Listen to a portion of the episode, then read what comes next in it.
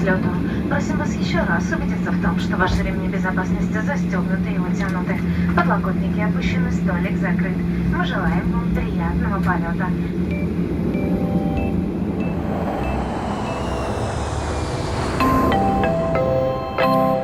Здравствуйте, дорогие друзья. Подкаст «Небанутые» продолжает свою работу в это непростое время. Мы сегодня беседуем с Андреем Шаимовым, пилотом авиакомпании Airbridge Cargo, пилотом Boeing 747. Андрей, привет. Привет, Андрей, да, как в той песне? Здравствуйте, Алексей. Да, да, да. Привет. Наконец-то у нас, э, как бы говорит, не было бы несчастья, да, несчастье, не было бы счастья, да несчастье помогло. Наконец-то у нас а, да. получилось встретиться. Пусть онлайн будет конференция, не в студии запись. Но давным-давно, то есть хотелось, и мы с вами договаривались уже. Ну и традиционный такой вопросец небольшой о себе, пару слов. Откуда, почему, зачем, как и да. вообще. Да, пожалуйста. Да. Я как бы сам из города Ульяновска, то есть э, в конце школы, скажем так, решил э, стать пилотом, ну, так сказать, э, на кухне за чаечком предложили такую профессию, я задумался, поехал, там есть у нас в Ульяновске такой музей авиации. Есть такой. Ну, наверное, знаете, видели, да. да, да и конечно. вот я там походил, посмотрел на огромные железные машины, подумал, как это все, вообще все летает, как классно было бы этим управлять. И подумал, что вот хочу стать пилотом. Ну и вот два года готовился, поступил в училище, закончил э, и переехал в Москву и начал работать в Трансаэро первоначально на самолете 737NG пролетал тысячу часов, где-то налет у меня был, и после этого компания распалась, и, соответственно, я после многих, э, так сказать, компаний, которых э, там предлагали работу, ну, то есть много куда не брали, в общем, тяжело было устроиться. И вот я как раз попал на 747 на EBC, там такая программа была экспериментальная, скажем. Ну, надо сказать, круто так, в общем-то, да, после училища сразу 737 и сразу потом 747. Так, ничего да, такого, да, да. такое. Андрей, а вот да. сразу так, немножко вернувшись к этому, mm. много вопросов очень задается молодежи, те, которые поступают в летное училище сейчас. А, это бюджет был или платное обучение? Да, я поступал на бюджет, да. Ну, практически все учились на бюджете. На моем курсе было 140 человек на бюджете и, по-моему, 30 на платном но большинство из них училось за счет компаний. Вот, ну, вот это вот целевое направление, да, которое дается? Да, да, да. Но учился, учились не от Аэрофлота, учились от Алросы, по-моему, Татарстан Аэро, раньше такая компания была. На Казани. Буринейр, да, и, по-моему, еще откуда-то, но я сейчас уже не, не припомню, честно говоря. Ну, понятно. Ну, то есть те компании, которые давали целевое, там и были, там, в принципе, ребята, кто... Да.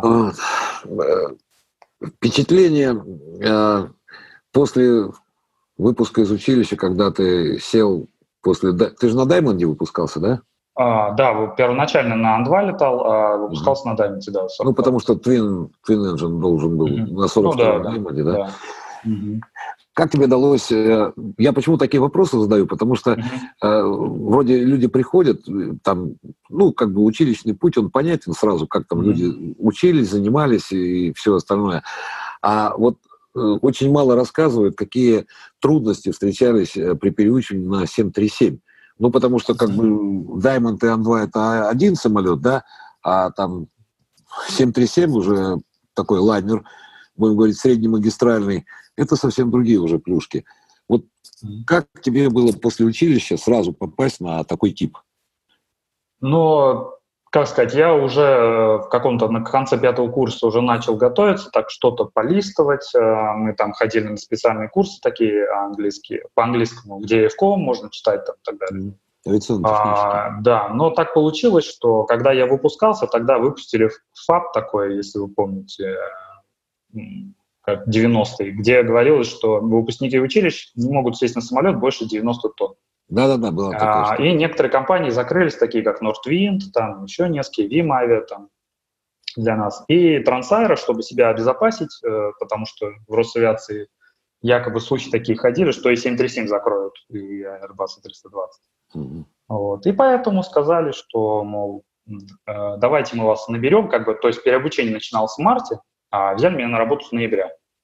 Вот. Ну и мы там ходили, полгода, да, да, в основном учили английский, ну и так как бы ездили там в различные департаменты, смотрели, как они работают.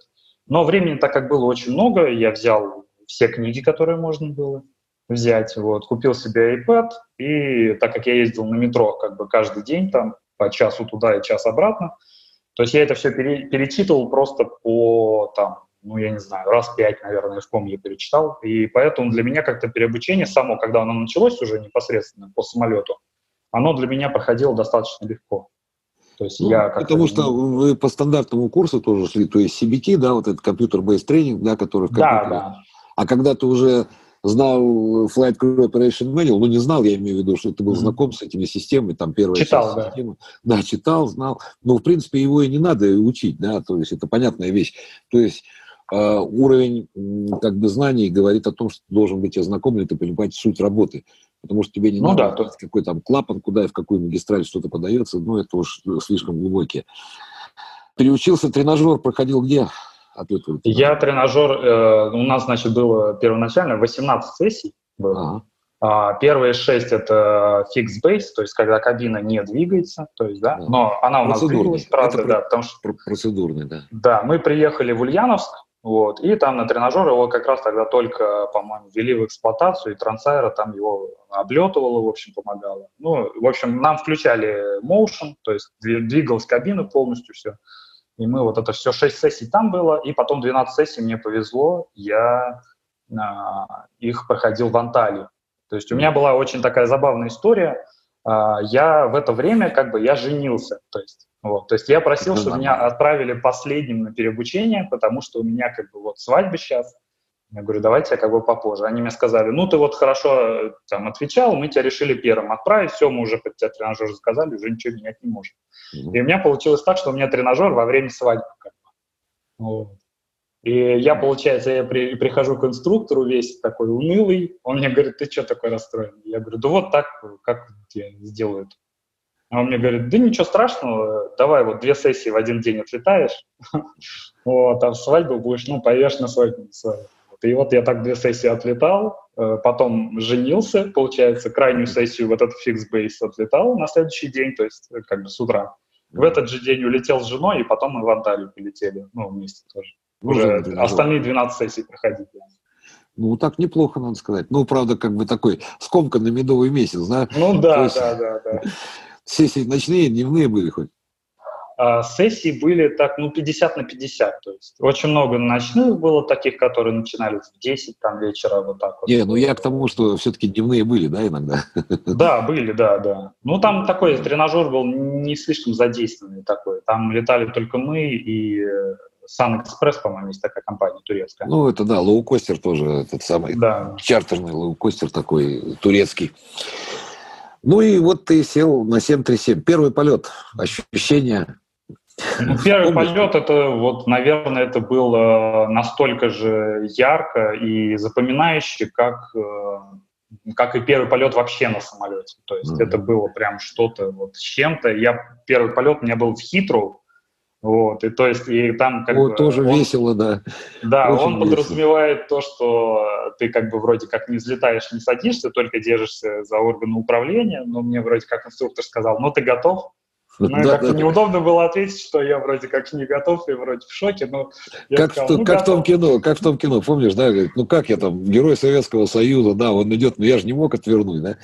Но ну, вот... да, и я как бы ответил, что готов, и вот полетел, но вот я в шоке, наверное, пребывал до того момента, пока мы не набрали эшелон, то есть я вот как бы летел, вроде все делал, но как бы у меня вот эйфория, она вот... Да, самое, да, самое интересное, вот, знаешь, когда я вот видео снимаю там на своем YouTube-канале выкладываю, ну и когда со стажерами там особенно начинаешь, а их сажаешь первый раз, он даже отлетал там э, на табуретке вот эти свои обзерверские полеты, да, там, там 3, 5, 6 полетов он отлетал, его за штурвал сажаешь, и человек, естественно, теряется, да, то есть, ну, нормальная да, такая конечно. реакция абсолютно. А, а, такие комментарии пишут все время, ё-моё, да он что там, не учился, что его не могли натаскать? Я говорю, ребят, он просидел два месяца в тренажере, там, там учил CBT и все остальное, плюс он еще тут посидел, посмотрел, а что, говорю, он говорит, ты что, он не умеет летать? Я говорю, ну вы попробуйте, сядьте в живой самолет, и потом вы сразу все поймете, что первые там 3-5 полетов ты как слепой котенок в этом самолете. Хотя да, ты конечно. Вот, э, как бы, вот вам живое подтверждение того, что как бы вы ни сидели в тренажере, но психологическое состояние самой вот живой кабины, да, самого полета, оно откладывает очень большой отпечаток. То есть Конечно. человек не может сразу просто как бы все это воспринять. Хотя вроде как бы и знакомо, да. Причем, когда ты сидишь сзади на табуретке, наблюдаешь за работой экипажа, вроде все понятно, да. Ну, там да, звуки, кажется, все так, все легко вообще. То есть, ну да. Я когда летел, вот мы летели в хитрую, там вот эти две зоны ожидания, ну вот когда спрямляют, то есть постоянно крутишься, и я вот все время думал, когда же он заберет управление у меня, неужели я сажать буду? То есть я вот с этой мыслью, она мне все время крутилась, но, естественно, мы вместе посадили, конечно. Ну Не настолько я аз был. Вот, но как бы я даже позывной забыл, то есть я просто сказал Трансайра 737, все. Да, да, да, да. Есть такие, знаешь, у меня тоже был а, как-то полет, мы что-то летали, летали, это мы еще с Питера летали, у нас тоже была программа такая большая, там, ну, в Англию летали туда, и я как-то прилетел, у меня такие скачки были, то с одного самолета на другой, я прилетел, и у меня, значит, стажер садится а, справа, я говорю, ты как, сколько, как, чего, он говорит, да я вот только у меня первый полет за штурвалом. То есть он только обзерверскую программу отлетал, и мне mm-hmm. его прикрепляют. Ну и safety pilot, тот, который пилот, mm-hmm. я говорю, ты как тут себя чувствуешь? Ну, потому что я же понимаю, что в Англию лететь, а там английский. Ну, да, да, да. То есть, как это говорят, хуже всех по-английски говорят англичане, да? Это точно, это точно. Это вот факт, да, такой. Э, лучше всех немцы, как неудивительно, да, хуже всех англичане говорят. И я спрашиваю Сефти, говорю, а ты как что? Он говорит, да я вот там три дня назад в Братиславу закрыл программу, типа, допущен второй пилот. Угу. И я прекрасно понимаю, что мне лететь в этот Лондон, да, мне одному самостоятельно приходится. Ну да, да, да. да. Ну, то есть пока мы шли там над Балтикой, там, Maintain, там, flight level такой-то, это все нормально было с языком, причем даже стажер так уверенно говорил, ну как только мы зашли в зону Лондона, там было, конечно, векторение зоны там и все. Ну, интересно было. Ну ладно, это все так, как бы лирика, да? Угу. ну и вот ты сразу после 737 ты попадаешь на очень большой самолет, на 747. Да. Это как? было тяжело, скажем так. Ну, было не тяжело переучиваться. Хотя я не летал, я целый год э, как бы сидел без работы, и я думал, что мне будет прям вообще невыносимо. Но в целом как бы переобучение, оно прошло достаточно успешно и быстро. То есть мне даже на руках как бы я летал лучше, чем на 737, потому что не Проще. всегда мне там с максимальным ветром, да, заходы удавались на 737, когда там в Инсбурге где-нибудь на тренажере тебе ставят максимальный ветер. Mm-hmm. Там. То есть не так, как бы, я даже был чем-то удивлен этим. Но сами полеты, они, то есть вообще этот самолет, он гораздо тяжелее, ну, на мой взгляд, чем 737.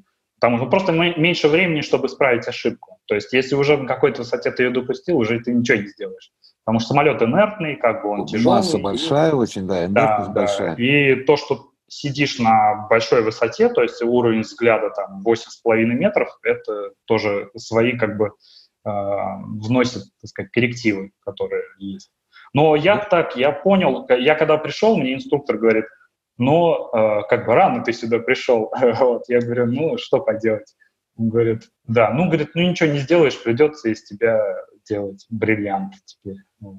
Ну, и... ну, переучивание-то само, конечно, наверняка несложное было, потому что э, ну, один конечно. производитель, да, то есть э, логика и вся процедурность, она очень сильно похожа, тем более в 47-м она на 400 сразу, да, ты садился? Да, я сначала на четырехсотку, и потом там дифферент курс небольшой такой на восьмерку. На восьмерку уже, да. То есть, ну, чтобы было понятно, четырехсотка это Boeing 747-400, тоже стеклянная кабина, то есть это все. Ну, а 747-8 это последняя модель 747 вот этого. Да. Кстати, а он же вроде как бы э, чуть поменьше летает, побольше берет, но поменьше летает, да, по дальности у него? Я, честно говоря, не могу сказать. Э, ну, если ERF, э, вот Extended Range, э, как бы дальность там. Fighter. Модификация, да. То есть она, может быть, да, дальше летает. Но у восьмерки у нее основное отличие, то есть это крыло другое, то есть двигатель другие, масса на 50 тонн больше. То есть в этом, ну, он длиннее, как бы там размах выше, то есть на нем немножко посложнее летать, то есть там, где четырехсотка прощает ошибки, восьмерка их не прощает. То есть там, то есть жесткие посадки, вот они чаще всего с восьмерок приходят, чем с четырехсоткой. Удивительно, да, факт, Она да. такая, она даже чем-то похожа на винтовой самолет, то есть потому что она вот на режиме летит, то есть если вот убираешь газ, и она, и она даже, торм, торм, тормозит сразу даже, то есть как бы чувствуешь, как она посаживается. Ну, потому что двигателей ну, больше, вот, ага. сам этот самый. Ну, вообще, как вот ощущение от э, Jumbo Jet, да, от Королевы Небес, так будем говорить. Все-таки там, э, хоть и говорят, что там А380, потом пришел новый король, но я как-то что-то все-таки А380 при всей своей там могучести, массе, дальности полетов и всего, это самолет одного аэропорта. Как бы это ни было прискорбно, да, потому что для него нужен ну, да, особенно инфраструктура для этого самолета, то есть там просто так, где может 747 сесть, там на Рильске, какой-нибудь Дудинке, где угодно вообще, и подвезли, разгрузили, загрузили, там и пассажиров, и грузы, и все остальное прочее. Все-таки 47-й, а вот он и есть 47-й. Какие были вот ощущения на 47-м первый полет? Ну, ну понятно, вы... ты уже более-менее так осознанно уже понимал, да, что это такое. Ну, ну да, да, да. Но было необычно, было, наверное, необычно то, что когда разгоняешься по полосе, вот у меня даже некоторые видео смотрят, и там кажется, что скорость маленькая, как бы. Вот. Но на самом деле она большая, просто садишься, высоко сидишь. Высоко сидишь, да. Да, и то есть ты вот сажаешь самолет, и тебе кажется, самолет еще летит как будто ну, вот на полосой, и вот, э, то есть э, тебе кажется, что еще слишком высоко, что вот как-то не получается так. Вот. И в этом плане, как бы, ну, ну, было так, то есть я забегаю в кабину, я вот помню первое впечатление, забегаю в кабину, начинаю все готовить быстро, ну, как на 737, uh-huh. там же, в принципе, достаточно все быстро делать, и все делает второй пилот, как бы там, ну, по крайней мере, трансляция uh-huh. такой. А, а здесь вот я забегаю, мне инструктор такой за плечо, так, тихо, тихо, тихо. Не здесь торопись. так не делается. Здесь так не делается. Вот. И вот как бы торопись не спеша такое да, выражение у нас есть, и оно вот как-то характеризует э, вообще вот эту работу. Но я же сменил не просто самолет, да, я сменил полностью, скажем, образ жизни, да, такой работы, то есть да, полеты стали кстати, дальними, да. э, то есть пассажиров не стало, стали грузы, то есть, ну, как бы много что изменилось, география поменялась вообще полностью, и в этом понимании я, наверное, профессионально больше вырос, э, именно летая по всему миру, скажем так, э, чем когда я в Трансайро летал. Там ну, больше по России было. Ну, существенное, в принципе, различие, да, и МНПС, это mm-hmm. правило полета в Северной Атлантике, вот этот МНПС, да, да, да, у нас и трековые полеты. Ну, вы, наверное, больше рендами, конечно, летаете, то есть вы по трекам не пользуетесь. Да, мы в большинстве случаев, ну, по крайней мере, в, э, в Америку мы летаем в основном рендом route, да, то есть э, просто мы летим через там, Северный полюс. Ир, да, да, Ирландия, нет, ну, через Северный полюс не надо летать, там совсем печально. Вот, и через Гренландию, да, через Канаду там потом вылетаем и уже в Америку. Сейчас я вот э, нашим слушателям объясню маленько, что такое треки, что такое рендом рут, да, полеты. А, правила полета в пересечении Атлантического океана из Америки в европейскую часть, в Европу, да, будем говорить, а из-за своей интенсивности движения, ну, совсем в недалеком прошлом, ну, как бы и в скором будущем, оно очень-очень интенсивное, и поэтому а, воздушное пространство над Атлантикой делится а, на сменяемые, изменяемые маршруты полетов, которые э, меняются два раза в сутки, то есть утренние и вечерние они, потому что э, самолеты вылетают утром из Европы и летят в Америку, ну, потому что Земля крутится, и утром же ты прилетаешь да. в Европу, а из Америки вечерние маршруты начинаются, то есть весь поток выходит оттуда из Америки в вечернее время, но так как, опять же, Земля идет навстречу, они пересекают Атлантику там за 5, 7, 8 часов, ну, в зависимости от пункта назначения, от пункта вылета, и прилетают в Европу утром. То есть очень удобно для этого. И эти треки меняются раз в 12 часов, то есть они два раза в сутки меняются постоянно. И они назначаются, бывает, и в высоких широтах э, эти маршруты проложены, и в середине Атлантики, и южнее, ну, в зависимости от погоды, от ветровой обстановки. За это удовольствие нужно платить. То есть авиакомпании за эти вещи платят. То есть когда ты выходишь на трек, тебе назначают время полета по треку, то есть ты должен прийти в точку выхода на океан в определенное время, то есть в этот слот-тайм, да, и ты выдерживаешь скорость, и там самолеты друг за дружкой, как на дороге, едут там с минимальным интервалом по, и по высоте, и по дальности друг от друга. То есть это такая трасса проложено, там несколько этих маршрутов параллельных идет, а рендом самолет, ну, то есть это когда вне вот этих трасс летают, то просто подается обыкновенный флайт-план, рисуется маршрут по точкам, точками являются контрольные это пересечение координат широты и долготы, ну, над водой, да, либо там какие-то уже над mm-hmm. сушей.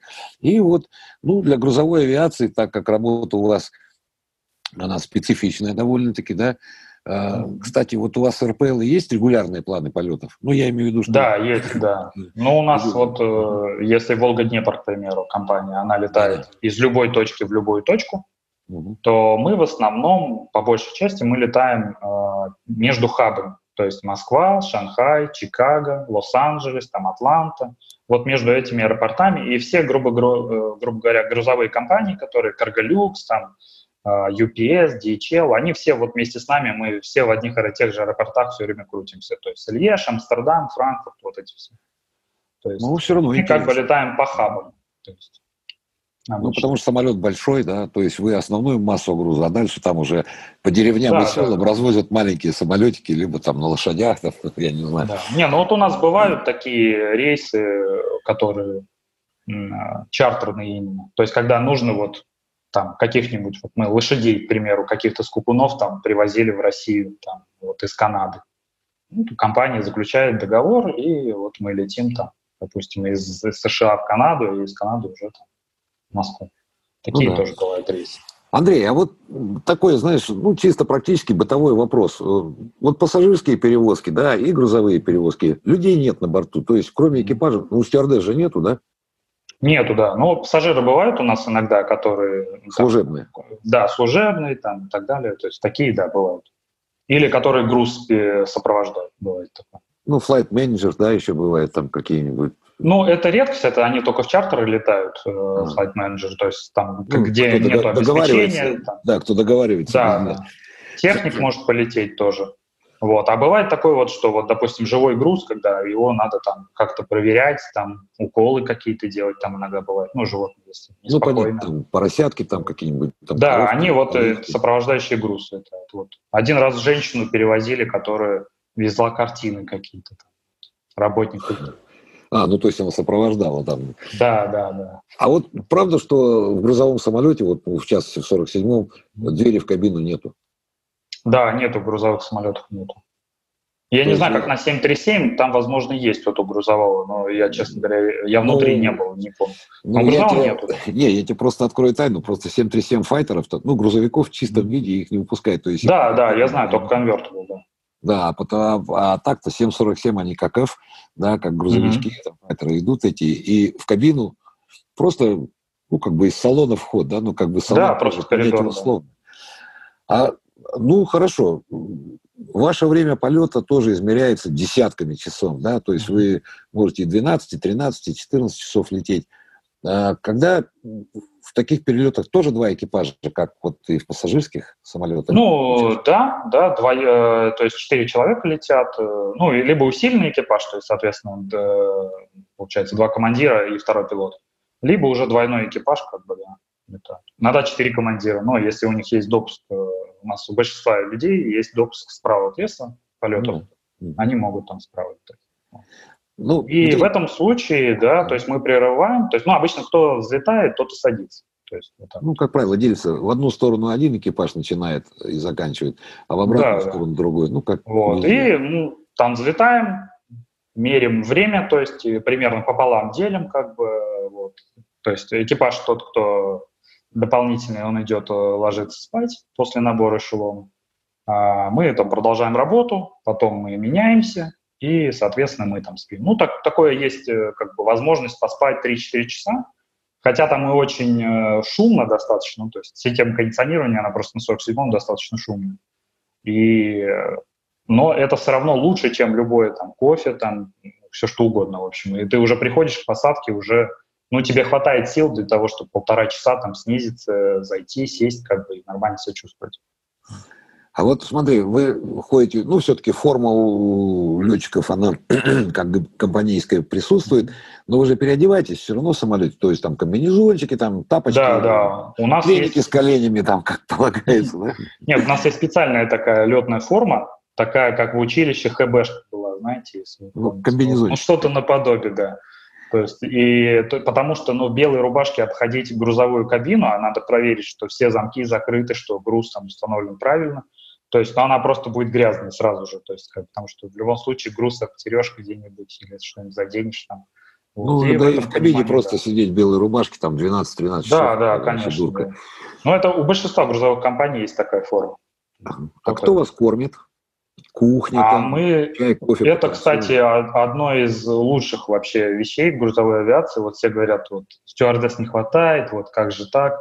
То есть для меня это попросить другого человека там, принести мне чай или там еще что-то, это ну, сложнее, чем просто пойти самому разогреть, налить себе столько, сколько ты хочешь, взять полную бутылку, а не стаканчик, там, ну и, грубо говоря, и так далее. То есть пошел и разогрел вообще без проблем. То есть печкой пользоваться это две кнопки нажать. Как бы. Не, ну то, что там, это понятно, что там ничего сложного нет. Ну, то есть каждый сам себе, да, там захотел да, поесть, да. пошел, поел. Ну, конечно, удобно. Места для сна. Кресло э, как бизнес-класс, да? Вот. Нет, у нас прям такая как бы, то есть получается у нас кабина. И крюрес. После да? нее, э, да, после нее идет кухня, потом идет э, как бы шесть кресел у нас есть таких, как бизнес-классе какого-то размера. Mm-hmm. И дальше уже крюрес, то есть там такая прям, ну такая очень маленькая комнатка, такие две каютки как бы. Вот. То есть у нас ну, вообще купе, из всех, купе. да, из всех таких грузовых самолетов ну, самый удобный вообще крюрес, то есть потому что я вот был, допустим, в семерках грузовых, то есть там mm-hmm. ложишься как в гробу, лежишь каком-то, то есть, ну, то есть там такая как бы горизонтальная такая площадка, а у нас прям а. целая комнатка. То есть, ну, потому что у вас горб большой на спине. Да, да, да. Поэтому... Да. Ну, вот это все в горбе находится, да. Но он у нас меньше, на грузовых он меньше размером, чем на пассажирских. Ну, он у вас не, не нужен там большой, он уже не на ну, 60, да. не на 90 человек. Не, просто семерки, они, видишь, как труба, она и есть труба, да. Но, опять же, то есть компоновка там Boeing 777 есть разные крюрест. Есть под потолком, там есть. А вот, допустим, у нас в Нортвинде было пару самолетов, в которых крюрест был за кабиной экипажа. Вот как на простых 47-х, да. А, ну, ну, то есть ну, ну, купе определенное, то есть, ну, тоже компоновка разная. Поэтому тут вопрос такой. Ну, вообще, конечно, хорошо. Ночью устаешь, да, по самолету побродить а он весь там... Да, да, пройтись можно, да, вообще. Это, конечно, плюс тоже. Ну, на мейндек, конечно, не спускаться нельзя, чтобы так прям далеко ходить.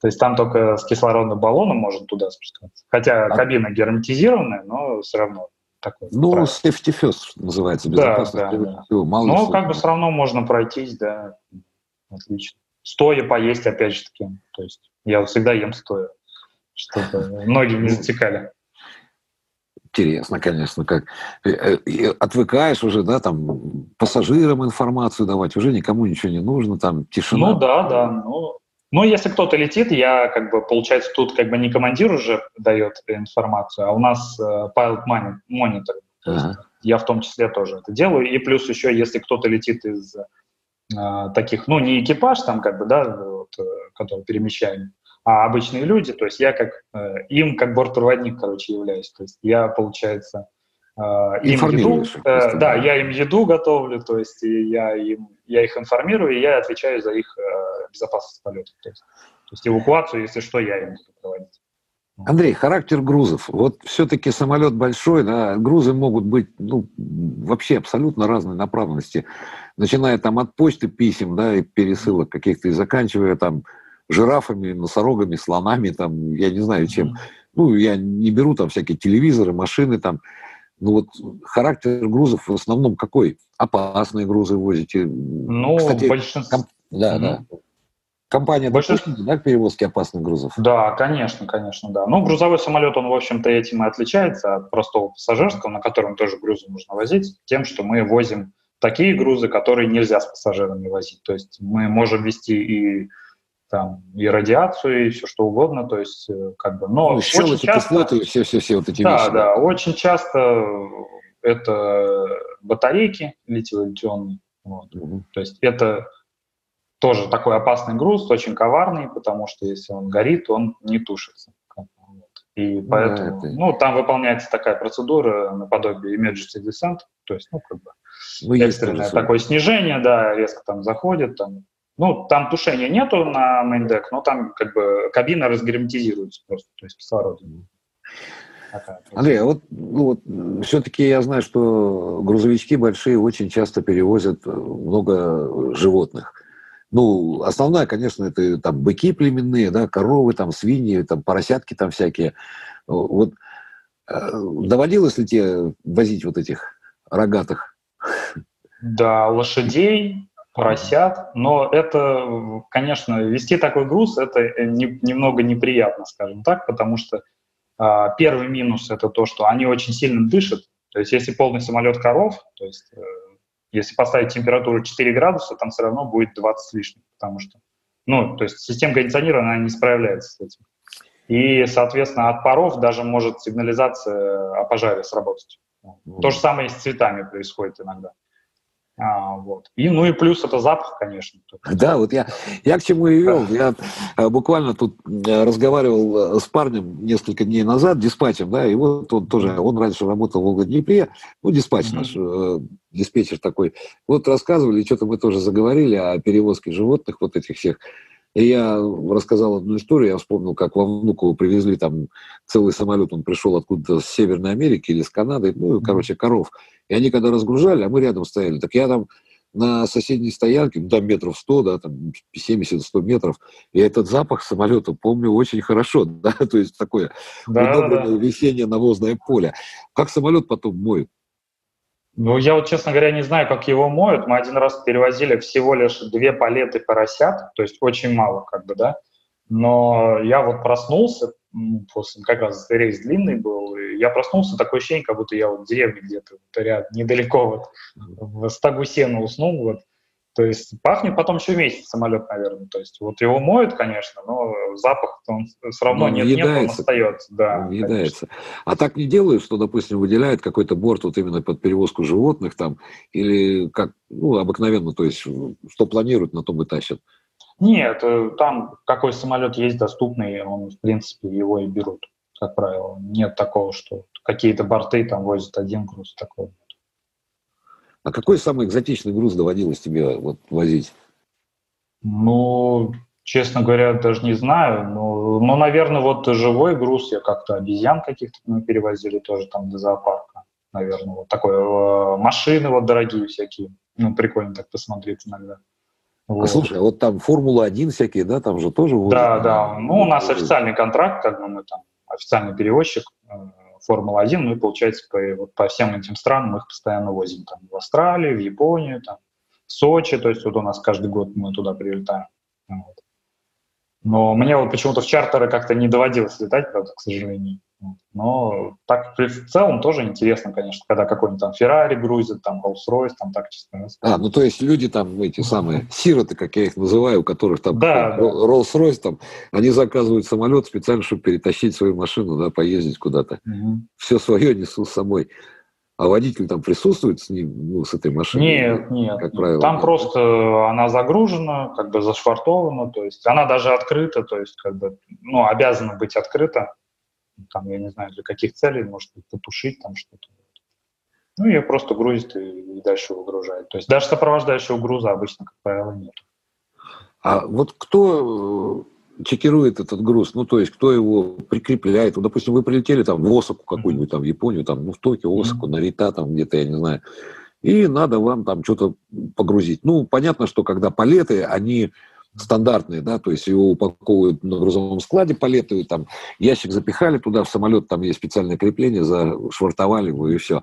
А вот машины или там какой-то, ну, не габарит или какой-то специфичный очень груз, кто занимается вот этим такелажем? Ну, автомобиль это не считается каким-то сложным грузом, то есть его просто, то есть его на обычную палету грузят как бы и только колеса как бы зашвартовывают и все уже конкретно. А вот если там, допустим, двигатели мы, к примеру, возим вот для Airbus А380, там, uh-huh. для разных самолетов, и тогда уже, или какой-то нестандартный груз, там, допустим, длинномер какой-то, вот когда как раз, э, чем 47-й хорош, он, у него открывается нос, и можно что-то длинное очень загрузить туда тогда уже летит вот как раз лоудмастер, то есть э, человек, который э, за этим следит дополнительно. То есть он как бы руководит работой тех грузчиков, которые там уже на месте есть.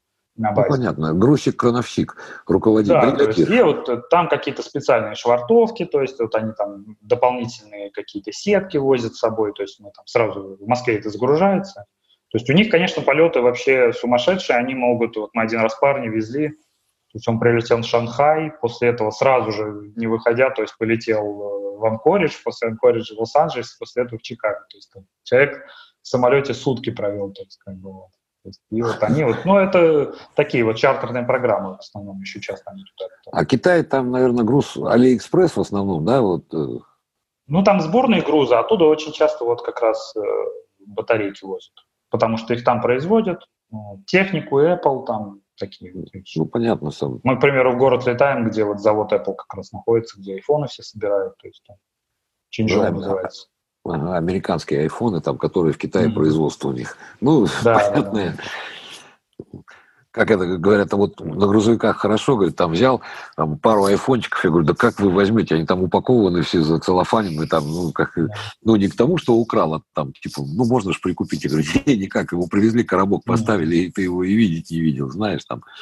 Слушай, а вот экипаж, а, присутствует при погрузке, разгрузке или все-таки нет? То есть э, вы только нет. ознакомливаетесь на брифинге, да? Мы не присутствуем, то есть нам приносят э, как бы схему загрузки, соответственно, да, там, э, ну, лодшот приносят, где написано, сколько чего загрузили. Э, соответственно, есть еще notification to capital, это документ, который, ну, сказано, какие грузы, характер груза, да. И дальше там есть схема загрузки, и уже получается тот, кто pilot monitor летит, тот уже идет и проверяет, что груз загружен, ну, то, что эти палеты, в общем, стоят там, где надо. И проверяет, что все замки закрыты, то есть э, проверяет там, что двери все грузовые закрыты, то есть ну, вот он deck как бы осматривает вот это все полностью, то есть как бы вокруг такой кружок делаешь как бы вокруг самолета и уже э, поднимаешься наверх и дальше мы летим. А вот центровку кто считает? То есть вам в аэропорту производится централизованно, ну вот как, допустим, для гражданских да, перевозок? Да, да. Да. То есть у вас тоже там э, в центровочных э, в этих, как сказать, офисах, да, которые занимаются угу. именно перевозки, то есть там есть данные на самолеты, характер груза и все, и они вам приносят тоже, как обыкновенно, да, э, да, да, да, именно, CFP, да. да, вот Calculated Flight Plan, это уже то же самое, все посчитано центровкой. Да, они так делают. Да? Да, ну мы контролируем, да, все. У нас э, еще на самолетах есть там такой датчик, то есть он показывает сколько загружено в самолет. То есть и там, соответственно, не должно быть больших расхождений. Ну, там просто обычный как бы там давление меняется на переднюю стойку, и он определяет, какая там примерная центровка и какой примерный вес самолета. А, ну, вы в FMC в компьютер вносите центровку все-таки с бумаги. Да, да, конечно. Было и контроль. Ну, это как на Ту-204 было, то же самое. Там, mm-hmm. Как интересно, да, на 737 не было такой фичи, там на Airbus нет такой фичи, а вот на Ту-204, на 47 у них есть такая вещь, да, как загрузка. Mm-hmm. По передней стойке там датчик стоит, пьезодатчик этот. Mm-hmm. Андрей, а куда дальше расти? Ну, 47. Ну, я тоже думал об этом, да. То есть я как бы, э, мои планы, они вообще какие были? То есть я 47-й видел первый раз, когда в Трансайра пришел еще устраиваться. Я подумал, вот классный самолет, вот хочу на нем летать, красивый, большой, и все. Всегда хотел именно на большой попасть. Но я всегда понимал, что как бы зачем идти. Сначала надо стать вторым пилотом, там командиром на маленьком, возможно, даже инструктором, и потом уже как-то идти на большой. Mm-hmm. Вот. Но так судьба как бы повернулась, то есть не то, что я как бы вот там выбирал из всех там самолетов и э, как бы решил такой, да пойду туда. Вот. То есть как бы кто первый предложил, я туда и пошел, и как бы, как сказать, ну я не жалею, но я туда действительно пришел рано. Сейчас как бы основная цель это стать командиром. То есть уходить я не хочу с него, мне он нравится, вот, и, и как бы основная проблема этого самолета это в том, что ты мало взлетаешь и садишься. То есть, да. если я на 737 взлетал там 20 раз и садился 20 раз. Там, да? В месяц. Да, то здесь я, ну вот у меня последние три месяца, я там один раз самолет сажаю вообще. Ну, то есть, ну там, если самый повезет. лучший результат, да, самый лучший результат это 4. Вот, потому что либо ты летишь сейфти, там водит кого-то, либо летишь просто дополнительным экипажем, и как бы не получается. То есть там, допустим, три лега, к примеру, да, то есть три перелета, и тебе, короче, не досталось. То есть там все говорят, а я тоже не летал, и вот как бы. Ну да, либо командир, да, либо кого-то какой-то инструктор проверяет какого-то командира, проверка вышла. Да, да, то есть и вот так вот получается, что иногда один-два раза две посадки, и, конечно, э, как сказать, тот э, уровень, то есть опыт, грубо говоря, тысяч часов я налетал на 737, я как-то себя уверенно чувствовал в кабине. Я не могу сказать, что я там с любой ситуацией мог справиться, конечно, да, но тем не менее, как бы был себе так серьезно уверен. А на 1000, на 47-м это, это вообще нет ничего. Это вот, можно сказать, вчера начал только. То есть, ну, да. то есть в этом плане там, конечно, больше времени надо на это. И это, э, так сказать, немножко удручает. У нас просто есть... Да, люди, ничего, которые... жизнь впереди, ничего страшного да, да, нет, это, ты знаешь. Люди есть, которые пришли в компанию после училища, и мне очень многие ребята как бы с училища, они пишут, а как попасть на 47-й? Ну, то есть это звучит круто, как бы, да, что ты вот пришел на 47-й, а, ну, и вот ты летаешь на большом самолете, все классно, все прекрасно, но когда ты подумаешь о том, что тебе понадобится 10 лет потратить на то, чтобы стать командиром, а твои друзья уже инструкторами, уже экзаменаторами станут к тому времени, и придут еще и быстрее ведут с тебя на командира. 47-го, если захотят. Вот, уже как бы, ну, то есть они просто не анализируют это. То есть там ну, есть и плюсы, это, и знаешь, как говорится, да, как говорится, знание силы, это когда вот а, в одиннадцатом году э, авиакомпания там «Северный ветер» набирала сразу тоже после училища ребятишек. Вот после Питера у меня был второй пилотик молодой, там которого катали а, Равиль Галиахметов. Мы с ним там на 57-м долго летали, все. А потом, когда вот этот кризис случился, а, он пошел в Аэрофлот, но он уже летал, то есть по всему миру на 5-7, на 6-7, но да, был второй пилот, но у него был очень хороший experience, прекрасный английский, он молодой. Он пришел в Аэрофлот, он сел на, на сухой, на этот самый Regional, ну, сухой суперджет, да, сел. Эм, быстренько стал командиром, потому что уже опыт был, и сейчас он уже там инструктор, и в ЛБО работает, там в методическом, то есть, понимаешь, вот, то есть рост, конечно, есть. И в то же время его а, одноклассники, ну, однокашники, я имею в виду по училищу, некоторые даже еще в капитаны не ввелись, э, то есть mm-hmm. срок идет, а большие самолеты, там 330 куда-то куда рвались и все. Ну ладно, это все такое небесное, рабочее. Андрей, у тебя вот Инстаграм Андрей 747. Как тебе вообще угораздило в соцсети попасть? Ну ладно, я там старый этот угу. социальщик.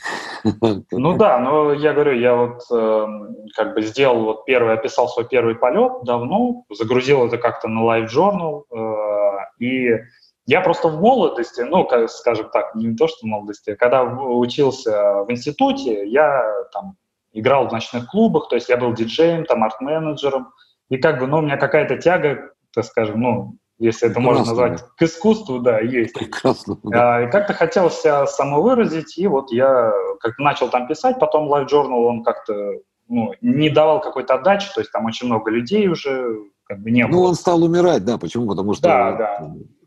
И я подумал, ну, можно в Инстаграм то же самое как бы загрузить, и вот, сказать, написал там первый пост какой-то свой, там, написал, вот вам интересно, там, если я вот свою историю расскажу, назвал ее «История одного пилота 747», и вот как бы начал писать, и одно с другим людям понравилось, я как бы пишу, я э, сам получаю удовольствие от того, что я пишу, потому что я какие-то моменты вспоминаю заново, как бы я их переживаю как бы заново, и от этого сказать, на душе тепло становится. Ну, короче, мы все... И вроде как люди. Это, э, это не для того, чтобы там вот как... А это дневник, ты ведешь свой жизненный дневник. То есть да, ты пересматриваешь, смотришь, пишешь, ну, то же самое. Ну и, наверное, последний вопрос. Время, к сожалению, неумолимо подходит. Я ну, обязан просто тебе его задать. А, как сказать, Боинг или Airbus? Конечно, Боинг. Вот. Даже можно было и не спрашивать, да, там. Да, не, ну я бы, может быть, не отказался, так сказать, побывать э, во вражеском лагере, да, на, на ну, 380. Да, ну я так, шутка, конечно. На 380 я, может быть, бы полетал бы, ну так просто для расширения кругозора вообще, как бы, так сказать. Но я бы тоже, так... ты знаешь, там в первом классе вообще это такая мечта на 380 в первом классе. Вот. А так, в плане, наверное, следующий самолет, который я для себя рассматриваю, ну, это, наверное, семерки. X. Ну, да, возможно, а может быть, даже обычный грузовые. Ну, почему нет? Да, ну, пассажирские сейчас в Нортвинде там уже тоже потребность очень-очень большая. Сейчас вот эта вся канитель закончится с этими бактериями. Вот. И, и востребованность, я думаю, в ближайший там, год, два, три начнется опять развиваться. Причем, как говорил мне один экономист, чартерная компания находится в более выгодном положении, чем регулярка. Почему? Потому что все-таки по заказам mm. работают. Так же, как вот грузовики, да? Все встали, ну, да, грузов да. возить все равно нужно, и вы летаете, поэтому тут вопрос такой. Ну что, Андрюх, спасибо огромное. Подписывайтесь да, на канал Андрея. Да, Андрей 747, Инстаграм. Можете на меня подписаться, там летчик Леха, Алексей Кочемасов. С вами были Небанутые. Спасибо, Андрюш, еще раз. И до встреч. До свидания. Всего доброго. Пока. Дорогие друзья, говорит капитан, итак наш рейс окончен. Наш подкаст подошел к своему концу. Сегодня с вами был ваш капитан-летчик Леха, Алексей Кочемасов. До скорых встреч. Подписывайтесь на подкаст «Небанутые».